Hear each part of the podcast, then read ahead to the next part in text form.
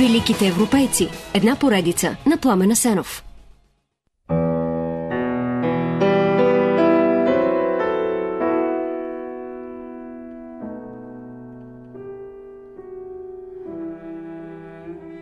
Злословието и клеветата нямаше да имат такава сила, ако глупостта ни им проправяше път, казва Едмон Дантес. Това е човек, несправедливо обвинен, осъден и хвърлен в тъмницата на замъка Ив. Но бяга, намира съкровище и се връща в родната Франция като тайнствения граф Монте Кристо, за да раздаде справедливост.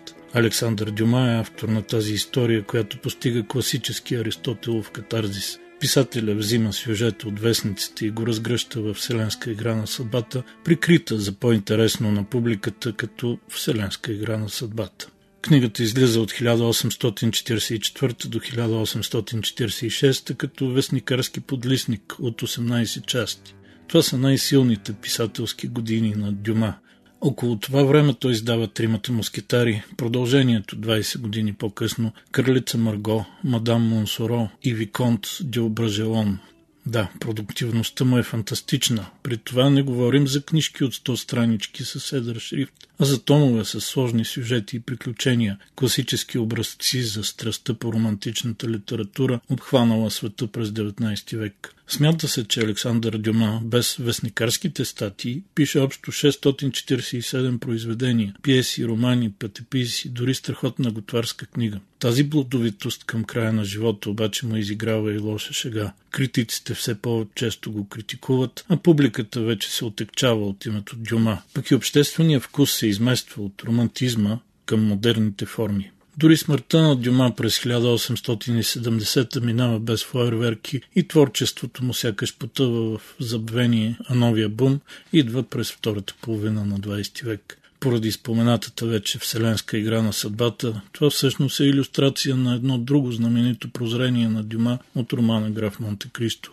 Колкото и добре да говориш, ако приказваш прекалено много, в крайна сметка започваш да говориш глупости.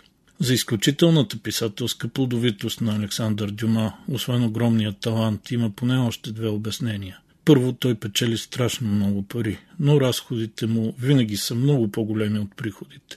Кредиторите го преследват. Той два пъти бяга от Франция, за да се спаси и е принуден да пише с бясна скорост. Изобщо не е ясно как физически успява да пише около 24 000 знак, т.е. около 10 днешни страници на компютър – на ден и то на ръка, не на клавиатурата. За книгите си Дюма получава десетки хиляди франкове, но ги профуква смело. Само за иллюстрация. Тогава месечната заплата на чиновник във Франция е около 100 франка, а писателя се построява замъка, наречен Монте Кристо, за 500 хиляди франка и за откриването прави купон с 600 души. Освен постоянната нужда от много пари, втората причина, поради която Дюма успява да работи с такива темпове, е, че той не пише сам.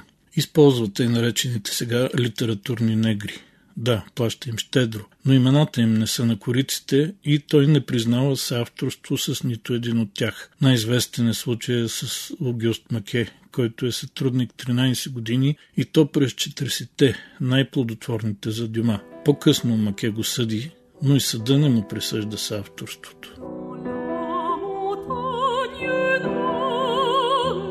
Също както романите на Александър Дюма, и живота му е пълен с интересни хора, приключения, пътешествия, страсти, житейски обрати, смешни и тъжни истории. Той е роден през 1802 в градчето Виер Котре, Пикардия, и има интересно родословие. Дядо му по бащина линия е маркис Александър Антуан Давидио Паетри генерал, командващ френската артилерия в днешно Хаити. Баба му пък е Мария Селест Дюма, чернокожа африканска рубиня на генерала. Бащата на Дюма, Томас Александър, е изпратен във Франция и учи военно училище. Заради раздори с баща си, обаче той взима фамилията на майка си, рубинята Дюма. В уж толерантна Франция, мулата Томас, който има типични негроидни черти, бързо се издига до генерал и печели много битки заради пораженията, които им нанася, австрийците го наричат черния дявол. Междувременно се жени за Луис Мари Лаборе и участва в египетския поход на Наполеон. Скарва се обаче с Наполеон и когато италианците го залавят, е, той не го откупува, го оставя да гние в затвора.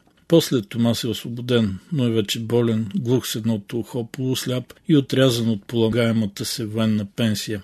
Той се връща при жена си, ражда им се Александър, но скоро бащата умира и оставя семейството в абсолютна бедност. Това е една от причините Александър да не получи сериозно образование, а другата е, че той не харесва училището. Дюмай като възрастен се шегува съвсем сериозно. Как става така, че малките деца са толкова интелигентни, а възрастните толкова глупави? Тази трансформация вероятно е в резултат на образованието. Така че от майка си Дюма взима две важни неща – разказите за военните приключения на баща си и умението да готви. Иначе колежа, в който учи около две години, не го научава на почти нищо. Вместо да влиза в часовете, той обикаля горите наоколо. Добър е само по кръснопис и прочита няколко книги. Библията, натурална история на Буфон, Робинзон Крузо и приказки от хиляда и една нощ. В следващите 4 години обаче това се оказва достатъчно и Дюма преживява щастливо време на житейско натрупване. Макар с малък образователен багаж, на 16 започва работа в кантората на местен нотариус, а с заплатата може да си позволи две от любимите си занимания – езда и фехтовка. По това време започва и дългата му кариера с жените. Първата му реализирана любов е с Адел Далвин, но това съвпада и с новооткритата страст по литературата. Дюма се сприятелява с Адолф Дюлевен, негов връзник и местен поет. Вдъхновени от пътуваща трупа, която представя Хамлет, двамата създават собствен театър, който съществува около две години и за който пишат няколко пиеси съвместно. Щастливият живот в провинцията свършва обаче, когато 20 годишният Александър Дюма решава, че вече е време да тръгне на поход и да превземе столицата – Париж, едно място, където е живота, място, където е света.